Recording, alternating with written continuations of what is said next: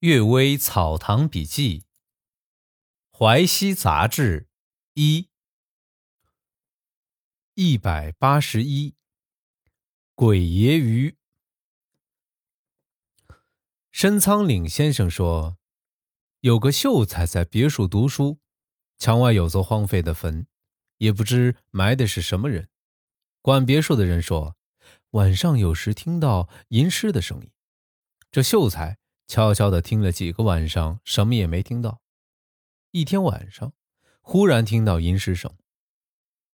他急忙拿着酒前去浇在坟上，说：“在阴间还不停的吟诗，一定是诗人。阴阳虽然两隔，但读书人的气质是没有两样的。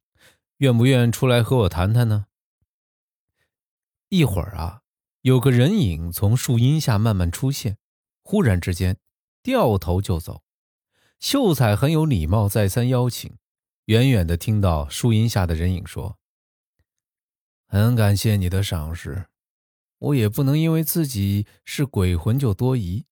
我正想和你谈谈，解除我一两百年来的寂寞。等到远远看见你的风度神采，衣服华贵精美，潇洒之中有富贵人家的样子。”和我这些布衣普通人并非是同一类人，每个人有自己的志趣，我不敢和你亲近，只有请你体谅了。秀才只好惆怅的回去了，从此吟诗的声音再也听不到。我说呀，这是先生您玩世不恭的寓言故事，鬼的话，先生既没有亲自听到，旁边又没有别人听到，难道这个秀才被鬼嘲笑还肯自己说出来吗？深仓岭先生摸着胡子笑道：“春秋时，楚尼撞槐树自杀时说的话，魏侯梦中浑良夫的喊叫，谁在旁边听，谁又能记下来呢？你怎么只是劫难我这个老头子呀？”楚怀啊，就是这个楚尼，他是第一个刺杀的刺客。这个，所以中国有一种说法叫“触怀”啊，也就是自杀的意思。当时啊，这个春秋时期有一个人叫屠岸贾啊，楚尼呢是一个刺客，他呢不忍听从屠岸贾的命令刺杀赵盾，而撞槐树自杀。他这个来源是《春秋左传正义》啊，是宣公传二年啊，在晋国的事情。啊，有机会大家可以去搜一搜。第二个故事，僧间山魈。举人邱二田说，永春县山里有座荒废的寺院，现在那里已是一片焦土。相传，当初有僧人居住，僧人会念咒法术，僧人的徒弟有时晚上发现山魈。就请求僧人制服。僧人说：“人是人，妖怪是妖怪，各不相犯。人在白天活动，妖怪在晚上活动，不会互相伤害的。世界上万物并生，各自有安身的地方。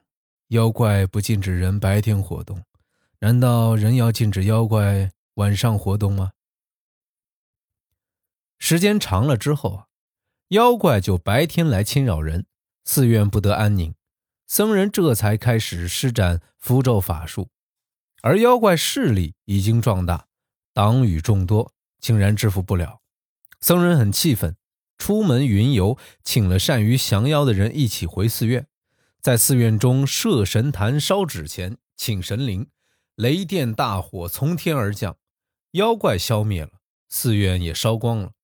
僧人自己敲打胸膛说：“这是我的罪过呀！开始时我的符咒法术完全可以制服妖怪，偏偏不去制服；等到我的道行制服不了妖怪时，却要去制服他。为了博取长于教化的虚名，最后却溃败到这个地步，养毒疮而留祸患，说的就是我呀！”第三个故事。飞车刘八，飞车刘八呀，是侄子孙树山的车夫。他驾车尽量发挥马鞭的威力，尽量加大车的速度。遇到同路的马车，非要超越到前面去才作罢，所以得到飞车的名声。他不管驾车的马强壮还是瘦弱，不管马是饱还是饿，也不管马是死还是生。他曾到几个主人家驾车，被他累死的马有很多。有一天，他驾车在树山去其他子侄家，空车返回，半路上马匹突然惊奔，刘八被车轮撞着，扑倒在路当中。他的伤势虽不重，但却昏迷不醒。被人抬回家，早就断气了。好胜的人一定自食其果，不仁义的人也一定自食其果。东野纪善于驾驶马车，名扬全国。可是用尽了马的力气，马也终于垮了下来。何况这个车夫呢？这是自己伤害自己的性命，并不是不幸的意外事件。第四个故事，人字汪。我家已故的祖父做过光禄寺卿，有所庄园在沧州渭河东岸，因为地面常有积水，水分左右两边斜伸出去，像人字的样子，所以叫做人字汪。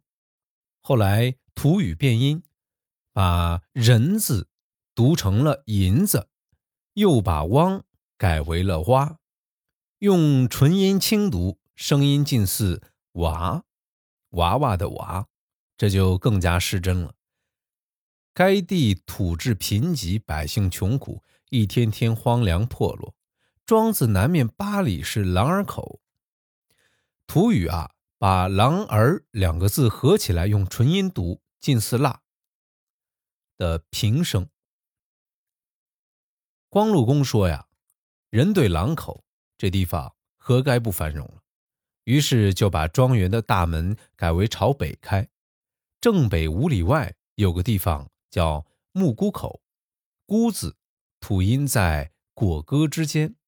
自从改动大门之后，人子汪逐渐富裕肥沃起来，而木沽口却渐渐破落了。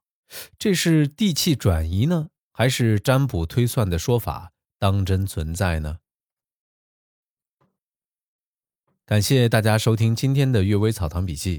我希望在接下来一直到春节之前的这一百多天，我能够每天给大家读。这样的话，争取在春节之前我们开一本新书。谢谢。